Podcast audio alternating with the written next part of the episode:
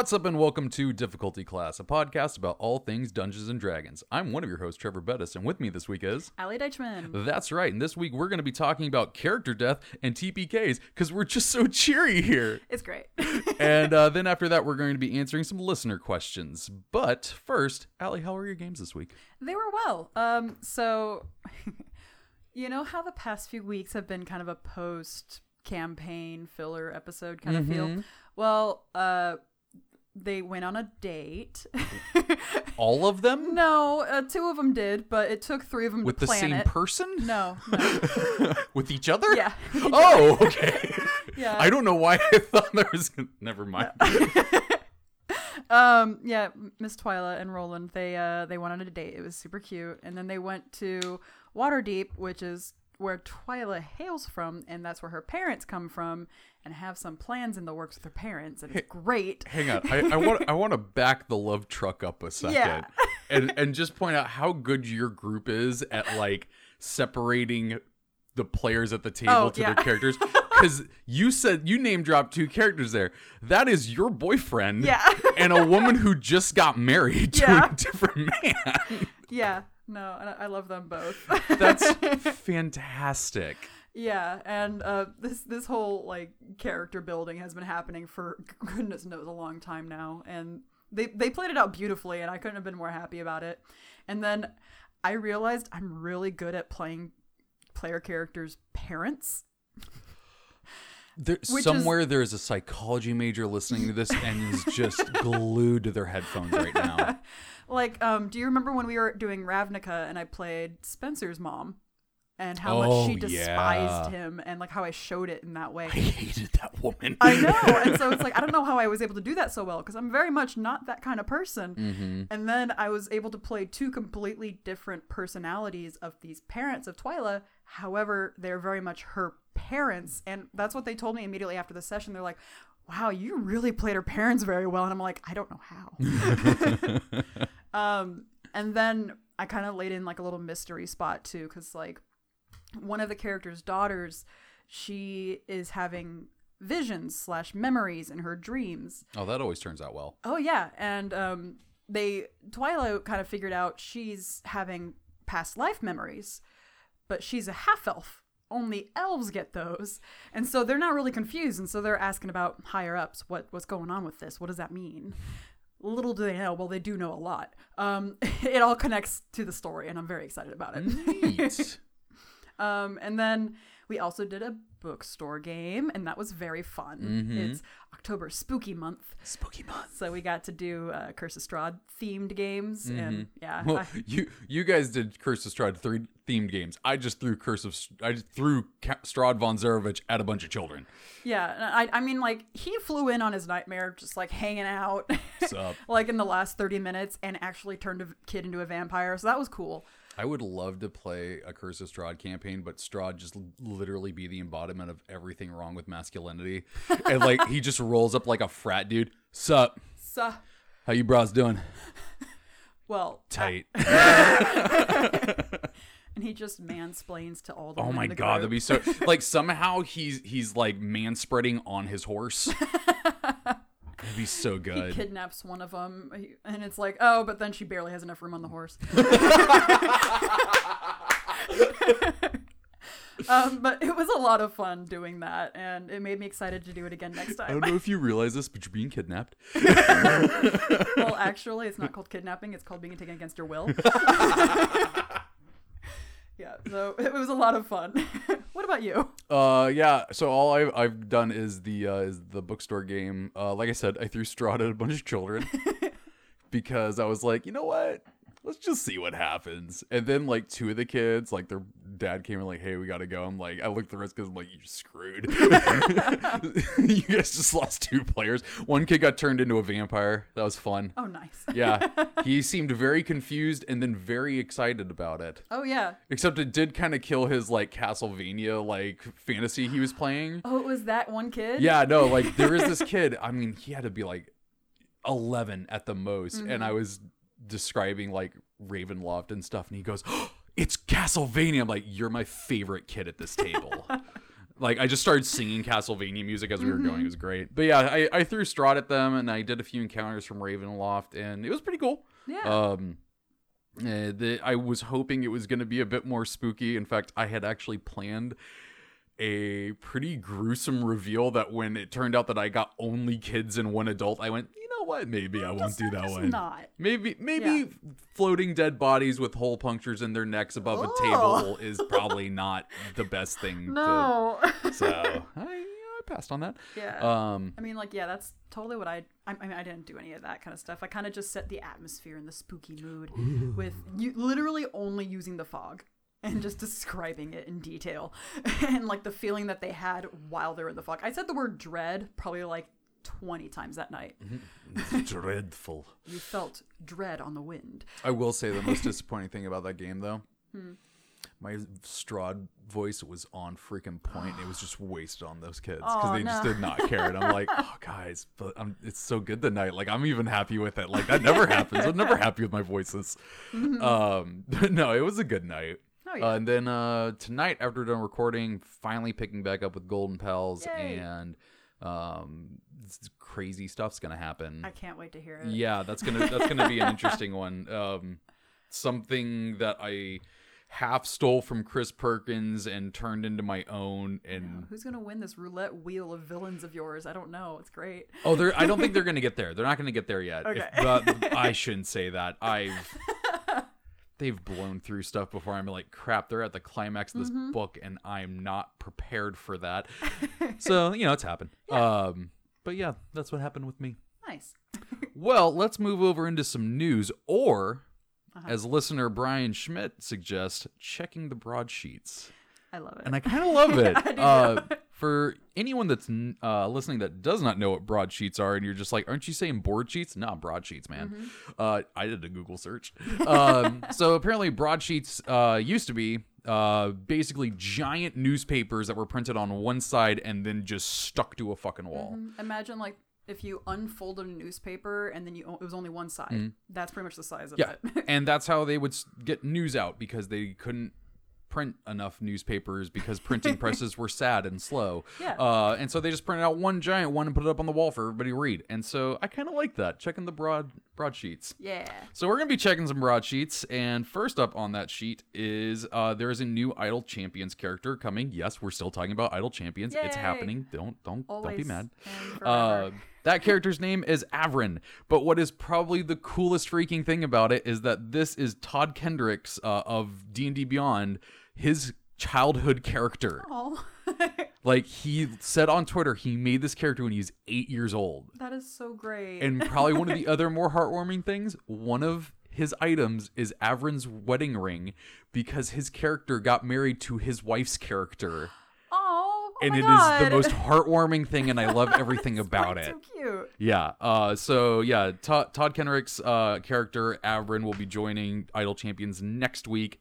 I cannot wait to unlock him. I Mm-hmm, just unlocked. Uh, um, oh my God, Rosie Beestinger again. Oh, nice. Yeah, I was like, oh, I've already got. It. No, I don't on my phone. So I, I'm I'm working through doing that. Yeah, So I've I'm got like because of their bonus gift of like because you're awesome of timepieces. I now have like 24 Oh, you of got that too? I thought I, thought I was the only one that was No. awesome. Well, Damn we're both awesome. Anyways, Oh. um, I, yeah, I got like 24 of those pieces now, and I really gotta cash them in to get all all the items for Yeah. heroes. I'll, I'll, I need uh, so I got the the the six time gate keys like you did, and Mm-hmm. that's how I got Rosie. I need one more. I'm hoping that it lets me get Strix. oh yeah, If it lets me get Strix or uh K'thriss, because if I get K'thriss, that's the last C team member I need. K'thriss makes everything about Walnut sick. so good. Yeah, I've, and well now I just love K'thriss. He's Mm-hmm. so cool. oh yeah. God, there's so many people right now that are just tuning out. Right? They're like, I don't care what the hell they're talking about, but you should. Um, the next bit of news, uh,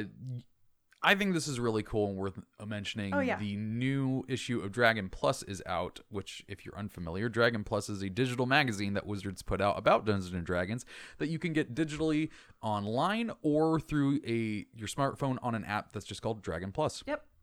It's free. You can read it. It's awesome. It's got some good interviews and stuff. But this month specifically, they actually have an article about American Sign Language Yeah. and how to actually sign certain D&D things like Roll Initiative, Beholder, uh, roll for an attack, stuff like that. Yeah. Um, and I think that is freaking awesome. And I would kind of love, now that I think about it, to do some of that. So if we like, say we ever had someone come and sit at the table at the bookstore that Mm-hmm. had that needed sign, I could sign at least roll for initiative and then help them through it. Oh yeah. I Uh, think that would be fantastic. yeah as soon as i saw that i was like oh man i could i could just practice this in my game and Mm-hmm. it kind of made me realize like while i'm playing and having fun i could practice learning another language this is what a crazy concept It'd be so funny, like one of those times where like everyone is just talking and you just sign roll for initiative, yeah and they're like, "Oh, okay." funny enough taylor actually does know asl and so Oh, she- really? yeah she would pick up on it she'd be like what are you doing That's awesome. Uh, but yeah, I besides you know Dragon Plus just being a really good resource for D and D Mm-hmm. news, uh, I really think you guys should check that out. It's that's Yeah. a fantastic thing. And now probably the big chunk of this news. Of course, more Unearthed Arcana came out after we recorded last week. yeah quite literally like the day after they always do this. Uh, I think there was one where it was released just before we recorded. yeah it was like an hour before we recorded they released it but So- this one This one is uh, cleric, druid, and wizard. Yes. And one of these is so freaking cool, I've forgotten what the other two do. i didn't um, so let's let's do our usual thing, run through these, and talk about them as uh, as we go. So um, I'll, I'll I'll do the first one. So for, oh wait, no, you this is yours. You do the cleric. This No, is this your is- this is the one you love. I love this one so much. okay, so the first one is the cleric. Um, it's the divine domain of the Twilight domain. Uh, Not the book. Yeah, no, no, no, no. You Um, don't sparkle. Literally, it, the it, this domain governs the transition and blending of light into darkness. It's a time of rest and comfort, but also the threshold between safety and the unknown. So they list a ton of deities that kind of lay it out, where it's like, oh, you could have like this one or this one or this one. Um, Yeah, but- th- this was really fascinating. Like the Raven Queen is in here. yeah. Also, the Traveler, which made me go to Destiny again. and like uh, Morpheus, uh, Selûne is in there. And clerics who serve these deities tend to be brave, delving into dark to hold its dangers at bay and to bring comfort to those lost far from the light.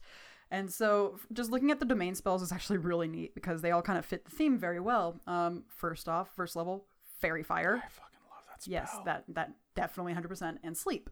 Um, darkness and visibility at third. Fifth is aura of vitality in Leomund's tiny hut. Both really good spells for just protection. Yup. Seventh, aura of life and greater invisibility. Also cool and fits the theme of life and dark and light and everything. And then ninth is circle of power and dream, which I just thought was really neat.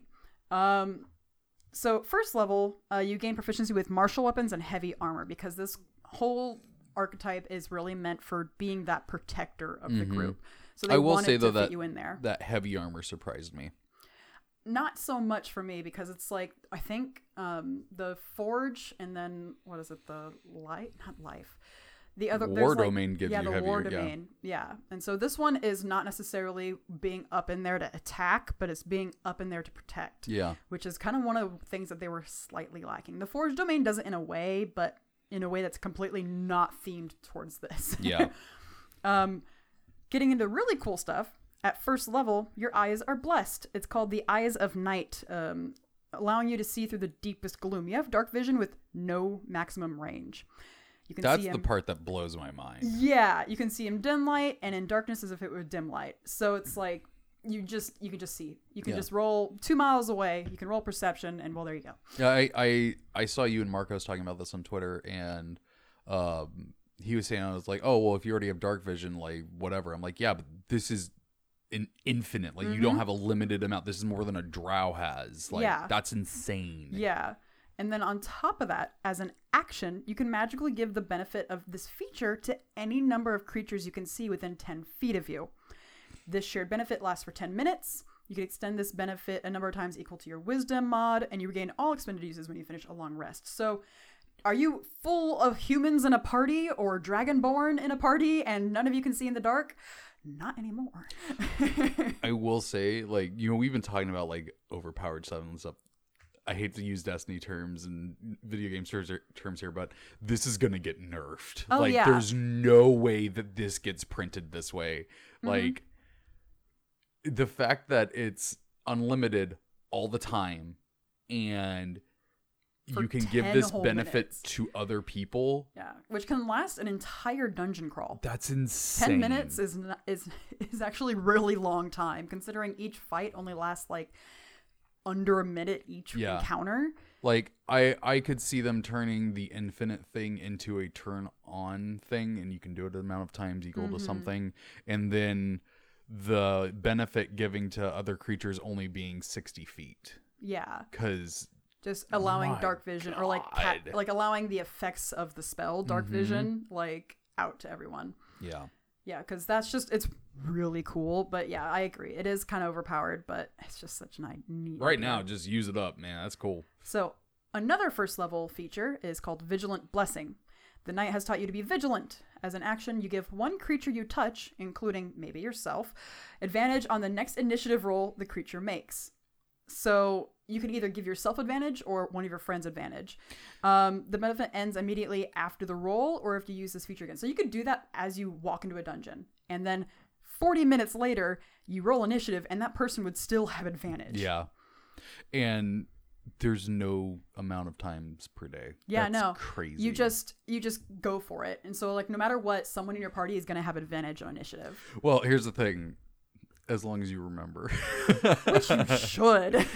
but people don't I know. I would straight if I was playing this class, I would straight up make You- a little tent card and just throw it at people. You you play Magic the Gathering with me. You know how often I forget things I can do. I know. Um all right, and then the channel divinity. Mhm. Uh, Twilight Sanctuary. You can use it to refresh your allies with soothing twilight. As an action, you present your holy symbol, and a sphere of twilight emanates from you. The sphere is centered on you, has a 30 foot radius, and is filled with dim light. The sphere moves with you, and it lasts for a minute.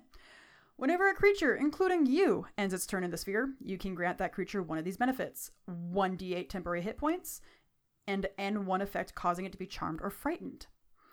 So it's a minute long, immediately, like, essentially you just have to end your turn in that sphere. So if someone's frightened, they run to you. You can stop being frightened. If Oh. they're charmed, they can go away from the charmed creature so they can't attack it, go to you. You could stop them being charmed. It's I'll be honest, thing. this this is how I feel channel divinity should work, Mm-hmm. where it is a area around you that lasts a certain amount of time. Though I'll be honest, when they're like refresh your allies with soothing twilight. Oh, I'm like every time I use this, I'm just gonna play Careless Whispers by Wham. Just, you totally could. It's like when you when you get in my circle. yes. And what's nice is that if you are up in the fight too, and there's no reason to be charmed or feared in the fight, you can easily just give them 1d8 temporary hit points every round. Y- as long as they have used them, because yeah. they even do the thing. Rule tip: Oh yeah, temporary hit points do not stack. Yeah, but like as long as they end the turn within 30 feet of you, you can just give them a refreshed 1d8. Yeah, if, if they points. if they've lost it, yeah. Yeah. So that is their channel divinity, and then at sixth level, Steps of the Brave. So you draw strength from your connection to the twilight and find yourself at home within its dark embrace. This is the utility uh, part of it, right? You have advantage on saving throws against being frightened. If you are in dim light or darkness, you can use a bonus action to magically give yourself a flying speed equal to your walking speed until the end of your next turn. That's insane. Yeah, so I re- again, I really like the theme of this concept because it's like you're in the dark, and I can just imagine seeing the wispy darkness, like It's like you're Raven from Teen Titans. fucking exactly, and I love it so much. Except you're Raven, who wants to protect everyone. I mean, she does. She's just she's just saucy about it. yeah. um, there's Divine Strike, which I kind of explained to it. well, hang on, re- real quick. Yeah. Mm-hmm. Uh, Steps of the Brave. That you have advantage on saving throws against being frightened. Yeah. That's like old. That's like well, no, but that's like third edition courage for fighters. yeah, and it's really interesting to see it here in a cleric uh domain about like light and dark and Mm-hmm. everything like i kind of get like you're scared of the dark uh but that is a really interesting feature to see in this class Yeah. and i, I but I, I i like it i like that it's something very unique to it even though it is something from an older edition yeah. I mean, like. I really like it because of the theme of it. Because yeah, it's not just like you're not just pr- afraid of the dark, and you're not just protecting those who can be afraid. You're you're there for them. you know. Um, the next one is Divine Strike, and it kind of sounds like a paladin thing. And if he sounds like a paladin thing, well, that's because it kind of is. mm. So Once on each of your turns, when you hit a creature with a weapon attack, you can at- cause the attack to deal an extra 1d8 psychic damage, and at 14th level increases to 2d8. Paladins have this thing at higher levels where they always um, like smite in a way, where it's a lower level of smite, but they kind of constantly do it on every hit. This is like a very low form of that, but the fact that you deal 1d8 psychic damage and it's psychic damage Yeah. too. It's not like radiant, which some things are, you know, resistant, some things are vulnerable. It's it's psychic, which hardly anything except for I think uh, constructs and well, buildings. I don't quite understand why it's psychic. Um, because you gain. Okay, so you infuse it with divine energy. Yeah, the, the Yeah. reason the way they describe it doesn't quite make sense, but I can only imagine it's because you're fill you're infusing it with the idea and concept of all things that should frighten from the darkness, I I guess I but like but they don't explain it I, very well. I feel like the only reason it's psychic damage is to make it different from a paladin's divine strike. That's exactly what it is. and Yeah. I wish it was radiant because that makes more sense. Like you're in the dark, and then all of a sudden there's this burst of light burst as of you light. strike something. Like that Every single makes turn, that fits with the rest Mm-hmm. of this Yeah. uh, class. So that's that one's a little weird. Yeah, the fact that it is psychic damage is funky. But yeah, I'm pretty sure it's because it is they didn't want to just make like a weaker paladin and they didn't want to overstep some some Yeah. archetypes. Then at 17th level, uh, you get Midnight Shroud, which is one of the ones that I believe a few people were saying, like, nope, this is too much. You can harness the shrouding power of night to protect your allies and stimmy your foes. Whenever you cast the darkness spell using a spell slot, you can choose a number of creatures that you can see, including yourself, equal to your wisdom modifier. The chosen creatures can see through the magical darkness. That's not. Uh, what? So people are saying like that's too much. That's too OP. It's casting darkness, which usually means no one can see through it. Yeah.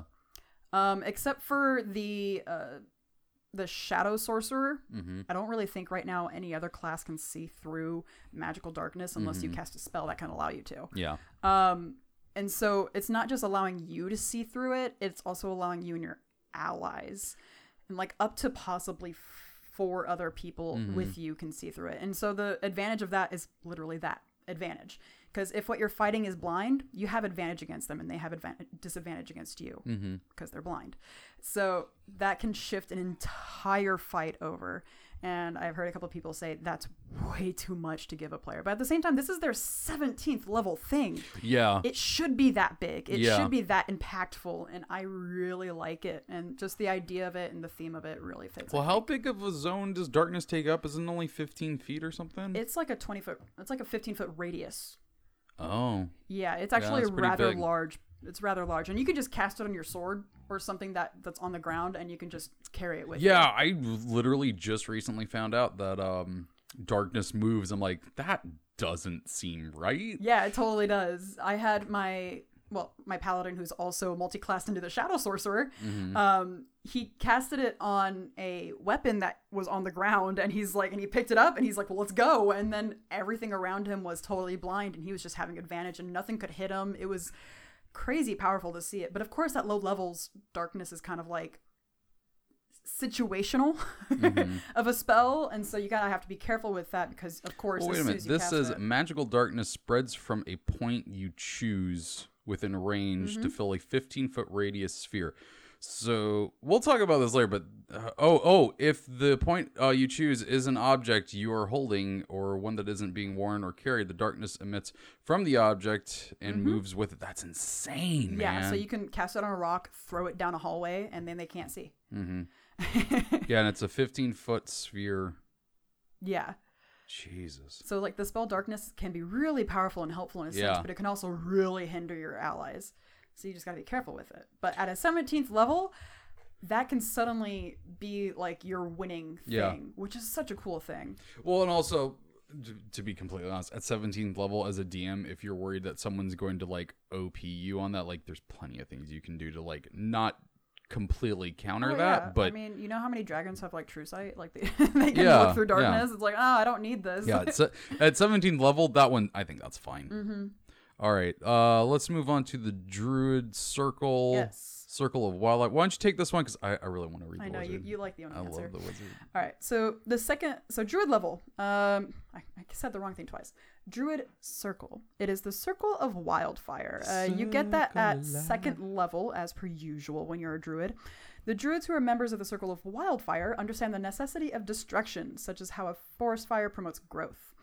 They bond with a primal spirit that harbors destructive tendencies, allowing the druids to use their power to create controlled flames that help flora and fauna reproduce and grow. I feel like this is the the druid circle of California. Yeah, pretty much. Um, it's very much into the idea of like a lot of people have been asking like, well, where's our elemental druid? Mm-hmm. Because there's like all about nature and everything, but isn't the elements part of nature? And Yeah. well, here it is in a weird way. Well, uh, second level, when you first join this circle, you get spells. You have formed a mystical bond with the wildfire spirit. At second level, you learn the firebolt cantrip.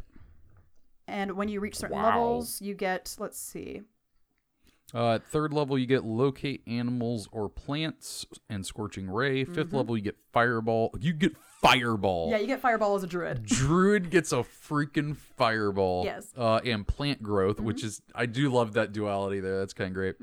Uh, seventh level, you get aura of life and fire shield, and then at ninth level, you get flame strike and raise the dead. Yes. this is insane. yeah. So you always have these spells prepared, and they don't count against the number of spells you can prepare each day. Um, so it's a druid spell for you, period. Then also at second level, when you take this circle, you get summon wildfire. Remember how I was talking about that primal spirit? Mm-hmm. Well, you get to say hi to him. He appears in an unoccupied space of your choice you can see within 30 feet of you. Each creature within 10 feet of the spirit, other than you, when it appears, must succeed in a dex save or take 2d10 fire damage. I think this power should be called Sup Bitches. Yeah, it's because it's literally a wildfire spirit. That's so cool. He's friendly to you and your companions and obeys your commands, unlike an elemental that you'd have to conjure that which could possibly not be anymore. Um, it does have the game stats in there, the creature's stat block, so you can straight up look at it in the UA. I won't really go over it too much. It very much just says like it has a ranged weapon, like fire attack. Mm-hmm. It's really neat though, but really it's that whole initial burst that's really cool. Uh, in combat, it shares your initiative count, but it takes turn immediately after yours. The only action it takes on your turn is the dodge action, unless you use your bonus action to command it, similar to how you'd use it for like zombies or anything else you'd command. Mm-hmm. Um, let's see. The wildfire spirit manages for one hour until it's reduced to zero hit points, or until you use your wild shape again. So if you summon it, and it's there for an hour until it goes away. Um, or the re- the way you pretty much bring it back is by using your wild shape. Once you wild shape, turn into a bear or something, you can cast them again, back again, which I think is pretty neat. I like Do that they didn't wild shape limit just the base druid thing? Um, yes, I want to say. I want to say yes. At first level, you can wild shape. Oh, okay. Um, because I don't see why not. But I think at yeah. Well, that's wait. As an action, you can expend one use. Oh, you expend one use of your wild shape feature. Yeah. Oh, there it is. I forgot to read that part. But yeah, so Yeah, so you summon the uh, wildfire spirit rather than assuming a beast form. Ah, Okay, that makes sense. Okay, gotcha. All right, at sixth level, enhanced bond. The bond with your wildfire spirit enhances your destructive and restorative spells. Whenever you cast a spell that deals fire damage or restores hit points while your wildfire spirit is summoned, roll a d8 and you gain a bonus to one of the roll to one roll of the spell equal to the number rolled. In addition, when you cast a spell within range other than yourself, the spell can originate from you or your wildfire spirit. So if you're casting a healing sp- I'm just imagining now your wildfire spirit going up to just this swirling vortex of fire going up to your friend casting the healing touch spell where it's like, "Oh, my fire's just going to touch you for a second. I'm just my fire just gonna touch it. and it. it's also going to do a d8 of health on top of my normal spell. So it's kind of like a familiar. That's, That's really so cool. close to like the dagger of healing. I know. I oh, my party uses that so much. I we'll, we'll talk about that one time. There is the 10th level Circle of Wildfire feature called Flames of Life. You gain the ability to turn death into flames of vitality. When a small or larger creature that you can see dies within 30 feet of you, or your wildfire spirit, you can use a reaction to cause primal flames to spring from the body. We just saw this on Destiny. You using your explodey gun with your explodey armor. uh, when a creature you can see touches these flames, the creature regains hit points or takes fire damage equal to 2d10 plus your wisdom modifier. Love the it. flame vanish after a creature has touched them or after one minute. You can use this feature a number of times equal to your wisdom modifier, and you regain all uses when you finish a long rest. That's pretty neat Uh, okay, because it's the destruction brings life. I guess it's because like I read through this too quickly, but like I want to make this this druid right now. like this whole entire UA, it just it gives me life because I want to build all three of these characters. Mhm. And then at 14th level, you have Blazing Endurance. So the bond with your wildfire spirit is exceptionally strong. Even fatal blows only fuel your defiance. If you drop to zero hit points and you don't die outright, you drop to one instead and gain temporary hit points equal to five times your druid level. And each creature of your choice within 30 feet of you that you can see takes fire damage equal to 2d10 plus your druid level. so minimum 16 fire damage to each creature of your choice within 30 feet of you. Once you use this feature, you can't use it again until you finish a long rest. That is really cool. Yeah. Yeah. because um, right now, well, not right now, but a while back, we were actually playing with this sorcerer UA, which was uh, Soul of the Phoenix. hmm Um, and if they went to zero HP, they'd actually go to one HP, and everyone within like a 10 foot radius would be dealt a number of d6 fire damage around them because they would explode mm-hmm. literally and then come back from the ashes. But this is like a way cooler version of that, to be honest. And if it's a 14th level thing, I'm a little. The only thing I'm a little tricked about is that it kind of has you up in the fray, it looks like. Because if you I don't- drop to zero hit points, you drop to one. And so. I don't know. I don't know 30 if it quite requires you to be up in the fray. Because what's the distance on? You said thirty feet. maybe it's mid range. Like yeah, like this is. This So, like, sounds like. a So so no joke. I I went to D and D Beyond to see if the content was up Mm-hmm. because I realized like. Listeners, you don't know who this is, but like I have a character named Alarith that was in the game with Oh, you. yeah. This is the perfect thing for the because I had him as a fire wizard, but this is like perfect for the idea He that I had for him. and do fire. Yeah, Yeah. I love this. No, that's totally because it's I- a support evocation wizard. yeah and the fact that like i almost get an extra life Mm-hmm. that i get that i get to drop down below that but i hit one and get temporary hit points and then deal damage This is totally the perfect thing for Alarith. Yeah, Yeah. this is totally yeah. This is exactly what it is. because after throwing that many fireballs you get hit a lot let me tell you do. you, You do. become a big target You do. because bad guys, especially smart ones, are going to go after this druid. But I mean, like the primal spirit is going to be there to help mm-hmm. keep enemies at bay. Um, and especially if you have like a tank up front too, i because i love this this is so cool yeah, because this is really not. I can't imagine you actually using your wild shape with this class. I imagine that you would be a full support spellcaster. can i be a, a flaming wolf if i'm a flaming I mean, wolf personally, sure. I would flavor text all the animals you turn into to be like bright red and shit like that, but it would just be super cool. I love it And then the last one, Trevor, why don't you take it away? So this is for the wizard, and uh, I don't know if I'm pronouncing it. It's an on- onomancer, onomancer, Onomancy. Yeah. onomancy. Uh, so onomancy. Oh God, practitioners of magic, well known, uh, well know the power of names. Uh, ah, God, I don't know why I can't read right now.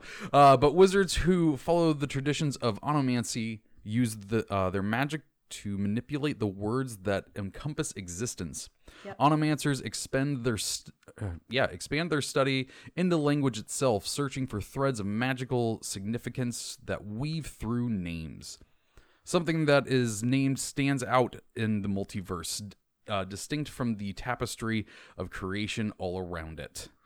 So This is like an old myth concept, uh, not just myth too. In a lot of different cultures, names have power, and I don't mean that in like, oh, Well- like in a sense of like, well, you're sir this, this, and this. You're loyal. It's like no, it, it's like Well, a there- metaphysical sense. there's two books that um really popped into my head during this. Dresden files power of a name uh your true name and name of the wind. Yeah, um i will say like there's a slight thing of name in the wind in here but uh name in the wind name of the wind.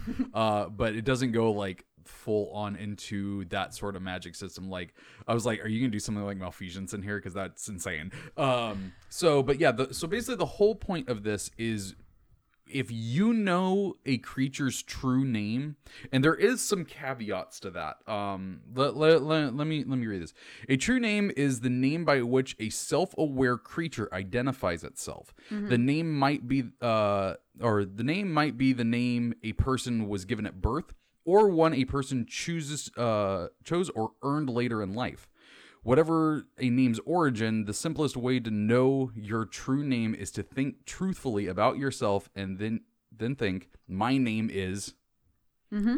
uh, your true name is how you finish that sentence. Yeah. Um I mean, like for example, one of my players in the game, she goes by a moniker Twyla. Mm-hmm. However, that's not her real name. Her real name is Vidanya, and so it's like, everyone knows now. yeah. and so she's been at first half of the campaign, she was secret because she ran away from home. Mm-hmm. But now that she's kind of come out of hiding, it's kind of the whole time though she's been like upfront, like, no, that is my name. That's the name I want to be popular among. That's the name I want people to know. Mm-hmm. So it's like, sure, she's twilight of the group, but that's not her true name. I can't remember where it is in here, but there is something about like a for a creature to to like know its name, it has to have like a certain amount of like intelligence or something like that. Okay. Um, that's actually part of the extract name feature, I believe it is. Okay. Well, uh, first you get uh bonus proficiencies at second level. Uh, so you learn one language of your choice and gain proficiency with calligrapher's tools. Neat. Um, extract name. This is at second level. You can magically compel a creature to divulge its true name. As a bonus action, you target one creature you can see within 30 or sorry, 60 feet of you. The target must uh, make a wisdom saving throw against your spell save DC. On a successful save, uh, you discern that the magic has failed and you can't use this feature on that target again. Not you can't use it for another 24 hours or that you can never use this spell on them again. On a failed save, the target is charmed by you until the end of your next turn, and you mentally learned the charmed target's name or the fact that the target lacks a name. Yeah. This is the part that I love. You can't just uh, you can't DM hand wave this where it's like, oh well, he told you this because that. It's like, no, you mentally know it. You Yeah. extract it from their brain. You kind of reach into the weave and pull that little bit of information out Yes. that you can use and access. And I was wrong. It's actually under the true names like power block that's in here. And Oh, it is it? says, um, as a quick guide, a creature has a true name if it understands at least one language or it has an alignment. Oh, okay. Oh yeah, yeah, yeah. There it is. Mm-hmm. Yep. So, like, if it's like a straight up animal and it doesn't know a language, sure, but if it has an alignment, Mm-hmm. yeah. Yeah. Um. So, oh, lastly, uh, part of this, you can use this feature a number of times equal to your intelligence modifier, and you regain all expended uses of it after you finish a long rest. Mm-hmm. Um. I kind of wish that that was there. Because, Oh no, I think I think that's fair. It's considering.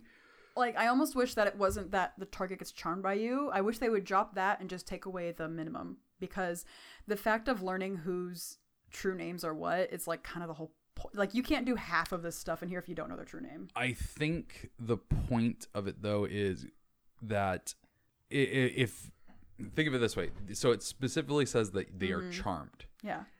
it is it is a said thing if you're charmed when you're done being charmed you know you were charmed Yeah. so that this way there's no arguing around oh well i got his name telepathically so does he really know that i got it so i think that's why that's there and the intelligence modifier thing i think that's okay because i don't think you should be doing this for everything you fight Mm, um, true. And especially because a lot of a lot of the other stuff later on that we're going to get to can be used on your allies whose true names you do know. Yeah. Uh, so speaking of that, let's go that uh, which you also get at second level, fateful naming. You can bend magic to assist or hinder creatures through the power of their true names, and even use those names as an anchor to affect others around them. The Bane and Bless spells are wizard spells for you, and you add them to your spell book. You always have them prepared, yet they do not count against your the number of spells you can prepare. I'm so pumped about that. yes, uh, you can cast either spell without expending a spell slot if you speak the true name of one target of the spell as part of its casting. You can cast the spell in uh, in this way a number of times equal to your intelligence modifier. You gain all expended uses after you finish a long rest. That is yeah. fan freaking tastic. Without expending a spell slot. Yay! Like- that's my favorite thing. I love the fact that I'm a wizard. The whole thing is about naming, but it's not just naming people of names that I hate. It's people that I trust. So I can bless people through naming magic. Oh, can you imagine? Like at first, a group doesn't trust each other, and then it's like, "Well, I'm trying to learn your true names."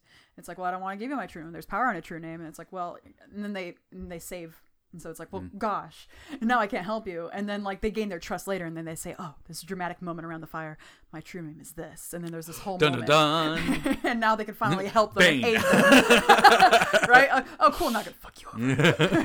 now that would be such a cool, like, just little moment. I love that.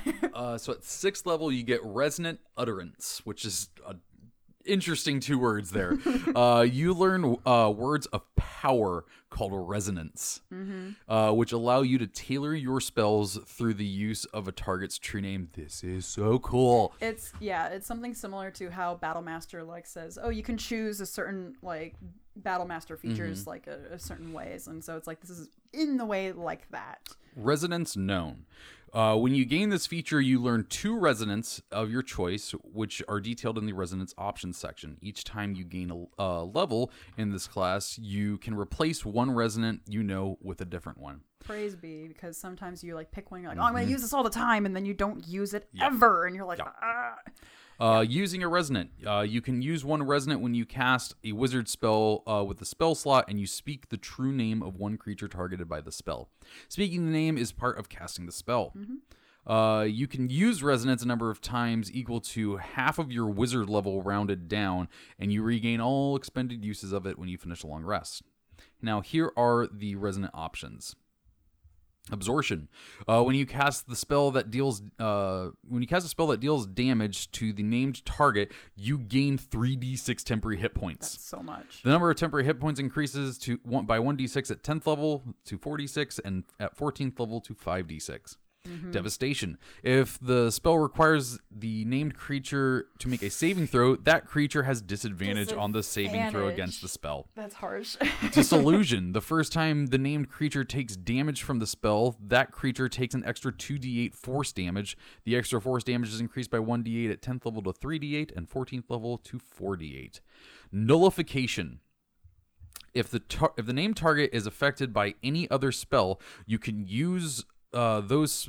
are uh, sorry, if is under effects by any other spell, you know that. Uh, God, I can't speak. You You, know know, what what those spells- spells yeah. are, uh, and you can attempt to end one of uh, one of your choice by spending and by succeeding an intelligence check with DC with a DC equal to ten plus the level of the chosen spell. Which is really, really, really I neat. could not freaking get through that paragraph. Uh, but yeah, that one is insane. basically you learn if something is like being totally buffed by like a bunch of things because your DM is all like, I'm gonna buff my creature before you get in there. Mm-hmm. Yep. you're like, okay, well he has mage armor, he has shield, he has all this. Okay, well I'm gonna end shield first. Cool. Mm-hmm. Okay, so now he automatically has th- five less AC for all your friends, and then I'm gonna remove mage armor, and then Yep. your DM is like, no. yeah. Uh, puppetry. The first time the named creature takes damage from the spell, you can knock the uh, creature prone and move it up to 10 feet either uh, directly toward you or away from you. And th- so this is where the uh, name of the wind came in sympathy. yeah. If the named creature is uh, within range of the spell, you uh, can target the creature with the spell even if you can't see, or uh, or the creature has total cover against the spell. If you can call its name, it can get hurt. If you call its name, it can be helped. This is this is kind of the malfeasance part of it, where like you can just do something to them from afar for knowing their mm-hmm. name, and I love this. The fact that I could just cast firebolt and it just hits you. It doesn't care where you are.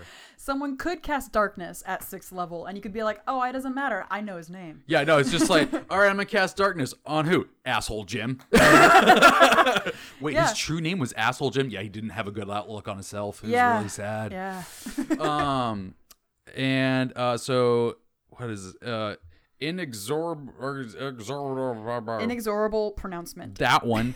you learn two new resonants of your choice from your resonant utterance feature. So now Uh, you know four resonants that you can mhm. choose.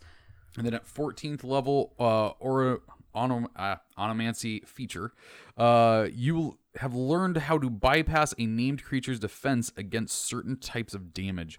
When you cast a spell that deals uh, damage to a creature whose true name you speak as part of the casting of the spell, you can cause the spell to deal force or psychic damage to the creature instead of the spell's normal damage type. So I you want to cast a yeah. psychic fireball? Yeah, I kind of touched on this earlier about how like things are really resistant to fireball, for example, for fire, for ice, for everything, except psychic or force damage. A I lot would- of things are not resistant to those, unless again they're constructs. But if I if I had a character who was this class and got to 14th level, I would just be making mind freak jokes the whole time. the entire time, mind mine. freak. It's like, oh I god, cast fireball. Mind freak. you could totally make uh Mentok the the mind taker Yeah, from yeah, Harvey Birdman. Yeah. yeah. the, the crazy thing though is that you can just do this. Yeah. It's not a per times per day. No, yeah, you have learned. It's relentless naming. You can just you have learned the creature's defenses. So, but you, the only thing is that you just have to know their true name, Mm-hmm. and that's it.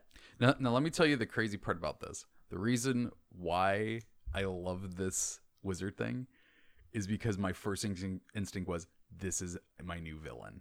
Yeah. I No, want this to be a villain so bad. So, like, one of the first things that I texted you was, I'm going to use the hell out of this in my Fae Yeah. campaign because this is something straight out of, like, just anything Fae related, like in Fairy or Faerun. It's like, not Faerun, but like, that I'm gonna, I'm gonna, so many people Mm-hmm. are gonna have be an onomancer wizard because it just makes so much sense. Mm-hmm. And then the druid is just so cool. Yeah. Like I'm so glad that this came out at this time for me particularly because they're about to go to the Feywild. Yeah. And I now have really amazing villains Oh, yeah. and NPCs that can aid them. And this is in a way able for me and the players to see how these work out and play out. So I'm excited to use them. I think we can both safely say we love this Unearthed Arcana. Unlike the last one, um, this one's fantastic, and I, I can't wait to use it. Yes. Uh, real quick, I do want to say here at the end, please go do the surveys. I did that for the uh, the pal- the paladin and the bard uh, Mm-hmm. before we did this episode, and that's the best way for them to be able to learn because they're probably not listening to this podcast and know what we think about it. so go send in those uh, surveys so that they can do Mm-hmm. that.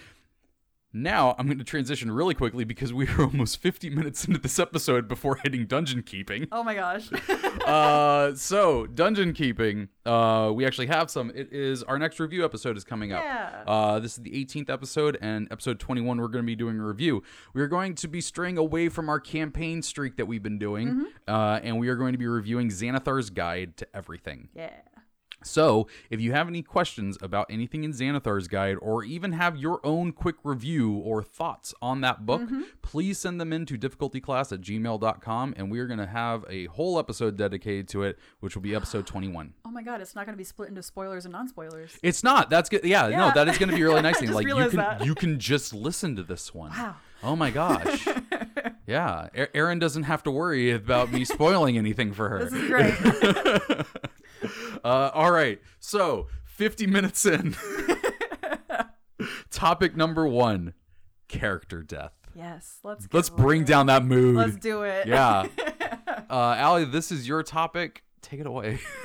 So, okay. Um I wanted to kind of start this topic by asking and I already know the answer to this. oh, no. Have you ever had a player character death? Yes. Yes. I've killed my wife twice. Yes. And I've died in your game. Okay, to be fair, I know that was on me, but you you did that. I know. And I I killed Kyle in a cutscene.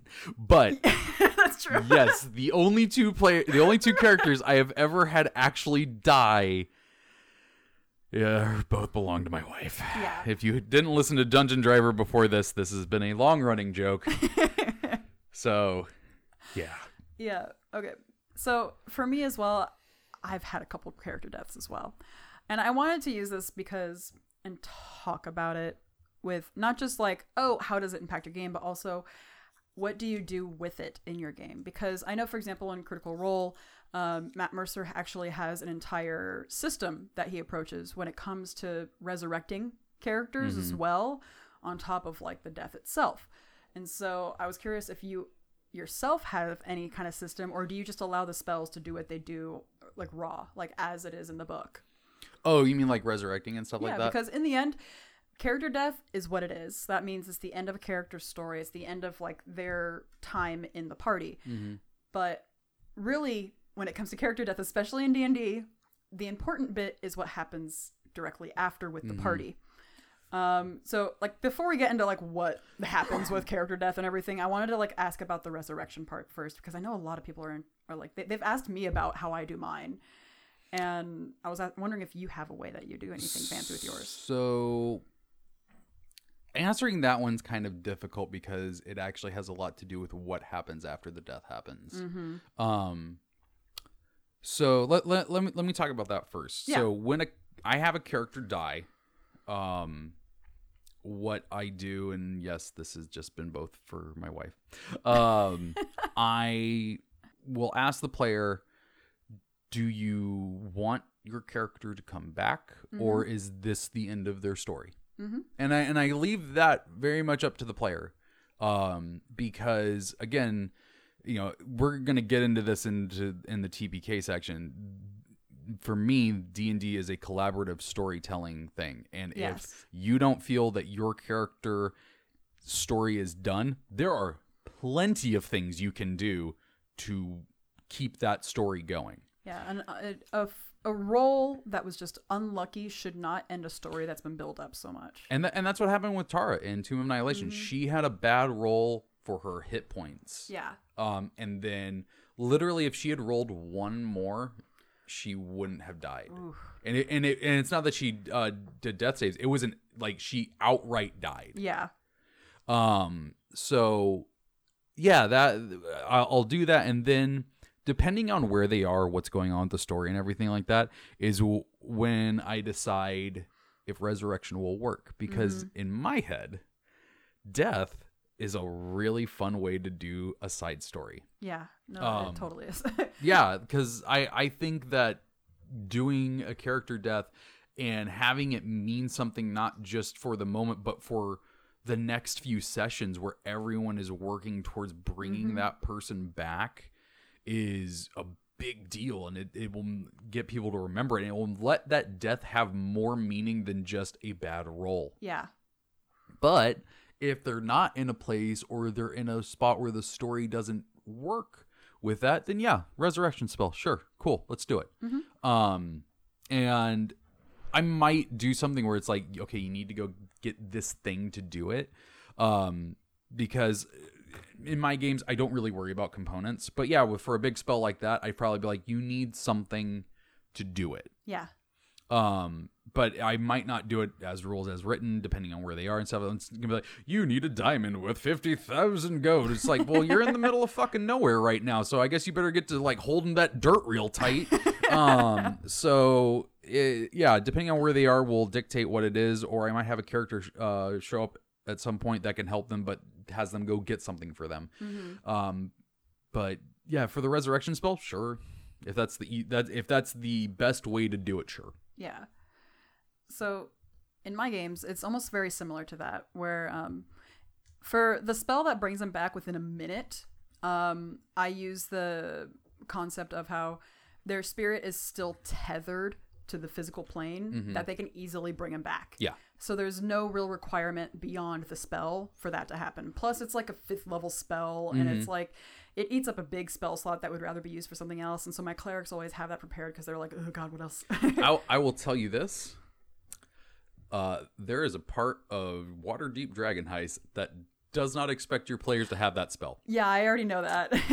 And Granted, they shouldn't though, right? no, they shouldn't. I didn't think about that. Yeah. But it didn't end up hurting that bad. It's actually Yeah. kind of cool.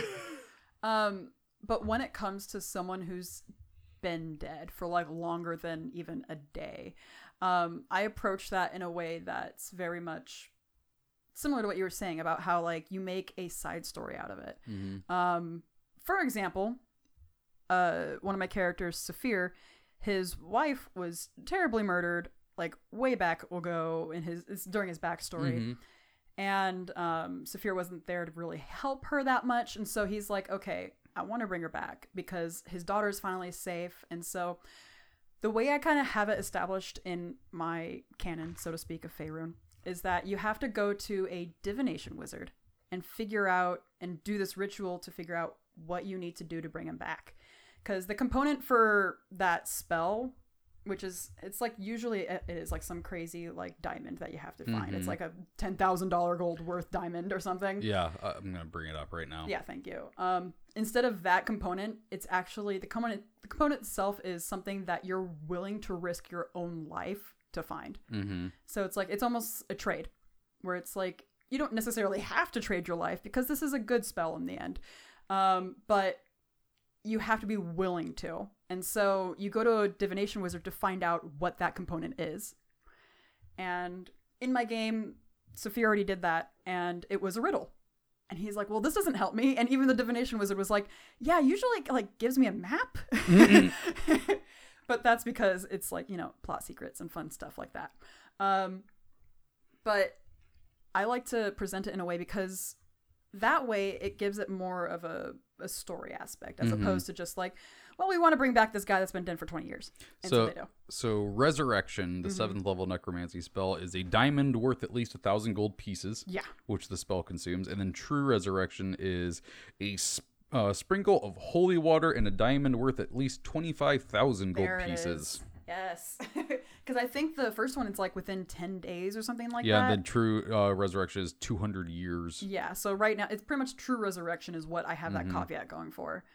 And I really like the concept of having that extra side quest about it because if one of the players died, I do the exact same thing. I actually did the exact same thing because poor poor Ben and his character, they were fighting a very big villain and he used Thunderstep right next to the wizard who was already down on his last two death saves Oh, and his lifeless body just kind of limped over and rolled. And I'm like, oh no, little Kevin. and everyone was like, Kevin, no. And so I actually asked Ben later, I'm all like, hey, man, do you, how does Kevin feel? Does he want to come back? He's all like, uh, yes. and so, um, that's very crucial is the consent part too. Yeah. Because if the spirit doesn't want to come back, then it's just a dead body. yeah. And when you do the divination spell to find out, that'll tell you then too, because you're not going to be going through all this bullshit only to find out the spell doesn't work. Mm-hmm. Which is again, it's a good, it's an inherently good spell. Personally, I believe that, and so I believe like it, it, it kind of deserves its own little, it's like quest for the Holy Grail. I I do think though that like resurrection is a fun spell to mess with. Yeah. um Chris Perkins in uh one of the PAX episodes. I'm not going to spoil who died because you should go listen to it because it's probably one of the funniest damn moments in all of D&D podcasts. Uh but uh somebody in Acq Inc. died and they started off the session with uh going to resurrect them and uh the clerics that they hired were like um yeah, that didn't work. and they're like, "What do you mean?" He's like, "Well, I I think somebody got to his soul already." And I love that concept. Um, and when I was when I was filling in the time between where my fourth edition game stopped and where we picked up, you're there for that. Um, I Bela died. Yeah. In in the the the storyline, and the reason why she died was because I wanted to have her storyline tied up a little bit because. In her storyline as a kid, she was almost sacrificed to Orcus. Oh yeah. That's why she lost her eye. Yeah. She lost it during the, the sacrifice. And so when she died, the Orcus cultists got got her soul because they were like, no, she's ours. Yeah. And so uh Tara's character had to go into the abyss and get her. Which is so cool. Yeah. Uh, Like- that's also just another really, really, really neat way to tie into other campaign. Like, for example, Descent into Avernus. Mm-hmm. Yeah. You don't necessarily need to go down in there because you're in debt to something. You Yeah. Mm-hmm. could go down there because your friend's down there and you need to find them. Um, oh man, uh, shoot! I just had something in my head and now it's gone. I don't know what it was. Uh, but yeah, doing. Oh, oh, it was uh, Ike's game. Mm-hmm. Um, fun fact. I'm gonna give a little PSA here. if you don't want something to happen, Yeah. don't even give it a five percent chance. that's our new thing at the table. That's our, I want that on a shirt. 5% Um, chance. granted, I say this, but it probably ended up to some of the best table time we had in Pathfinder. Um, there's a hole in the ground that could move, and apparently, when you fell in it, sent you to different planes of existence. Yeah. And if you were in that hole while it died, there was a five percent chance you were stuck where you were, and that happened to Wiz's character. And all of us were just kind of sitting there, dumbstruck, just like she's gone, and like Wiz was like, "What do you mean she's gone?" Yeah. And I and I straight was like, "All right, game pause." And I looked at Ike. I went, "You did not prepare for this to happen." Did he's like, "No." And I'm like, "Okay, we're gonna go get her." yeah, all of us were like collectively, okay, world saving on pause. We need to get her back. Yeah, I was like, "Are we currently on a ticking time bomb?" No, we're not. Look at that. It's save our friend o'clock. Yeah. Um, and God, what was it like? Three sessions? yeah, it was like three or four sessions. But like, it didn't. It wasn't just going to save her. Like, he ended up bringing in. Long story. My character is possessing one of my other characters' bodies. Um, we ended up finding that character's soul, and then like s- put that to rest also. And Yeah. so like that thing that should have actually just been her dying we ended up having this awesome three sessions of world building and mm-hmm. character development. And so something catastrophic like that or a character death can end up being really good for the Yeah, story it's- and for the players. It's definitely one of the best catalysts for a heartfelt character moment. Yeah. Um, because player character like players don't realize how much they're attached to these characters until that happens. Really, Mhm. that's happened a lot to me where it's like. If they're on their second death save and they're like looking at me like, "Oh God, don't don't let me do Yeah. this," and I'm all like, "I'm trying not to." and but like and the other side of that coin though is like later into the game when stuff does become easier to do like right now in pathfinder we die a lot and we just come back but we get better. we get better and it's because we have a bunch of spells and We might have stuff a like that negative level or two, but those can also be removed. yeah so it doesn't really affect us that much mm-hmm. however i did have a realization the other day if my character dies because he's possessing the other spirit like the way his rules work is when that dies he leaves the plane Yeah, he's he's dead. so dead. like i'm like i'm probably the only character that like when he's dead he's dead yeah.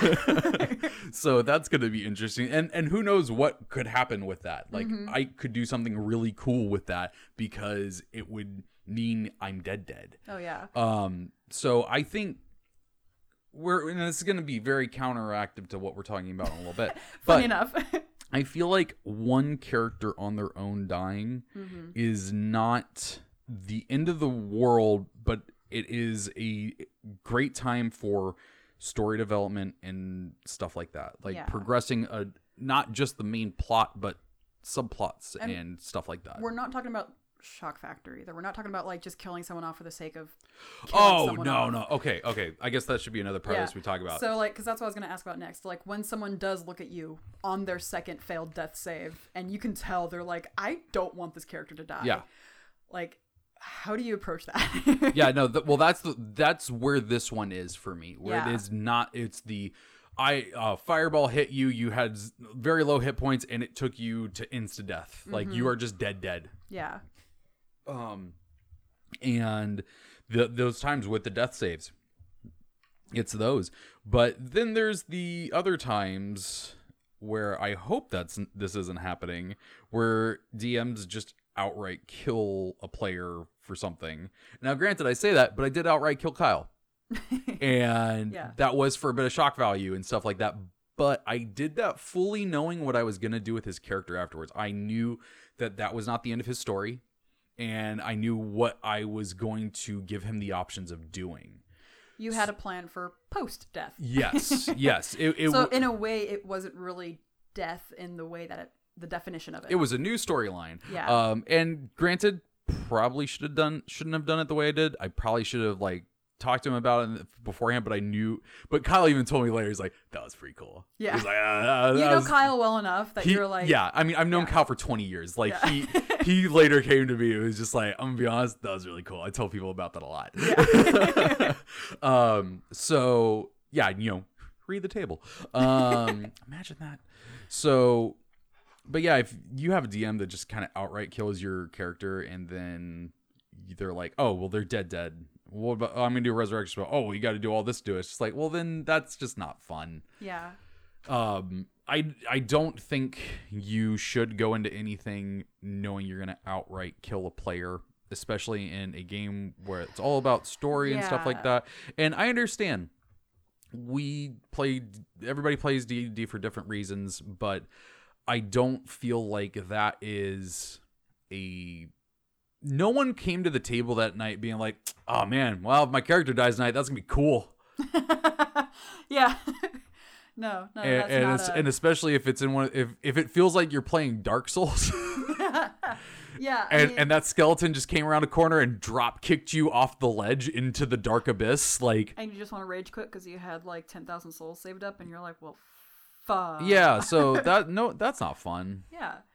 I mean, that that's exactly it. Like even though the death of a player character can be a great catalyst for story, that doesn't necessarily mean that you should plan No. for a death of no a character. like I did I did that planned death with Kyle in Curse of Strahd which is already a dark gothic game fully knowing what was going to happen to his character fully knowing that he was going to come back Mhm. and but like yeah if you're just doing it to do it don't do that Yeah. don't do that especially if you don't have a backup plan for your characters Yeah. because like if they're in a certain situation like if they're in a dungeon and if they're in room z3 of this dungeon in the campaign Mm-hmm. Yeah. and there's no reason or rhyme why anyone else would be in that dungeon that player Mhm.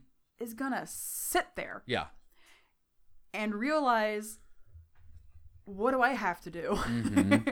because unless they, for some reason, brought another character, or for some reason you planned a death and you had a way in for a new character, which, um, the, the the way that I Uh, the way that I see that is like imagine you're with someone and you're co-authors for a book. Yeah. And you're going back and forth between writing chapters. Yeah. And then you get the chapter that your co-author wrote and they killed off your main character for your chapters in their chapter. that's exactly what it is. And it's like, what the fuck is this?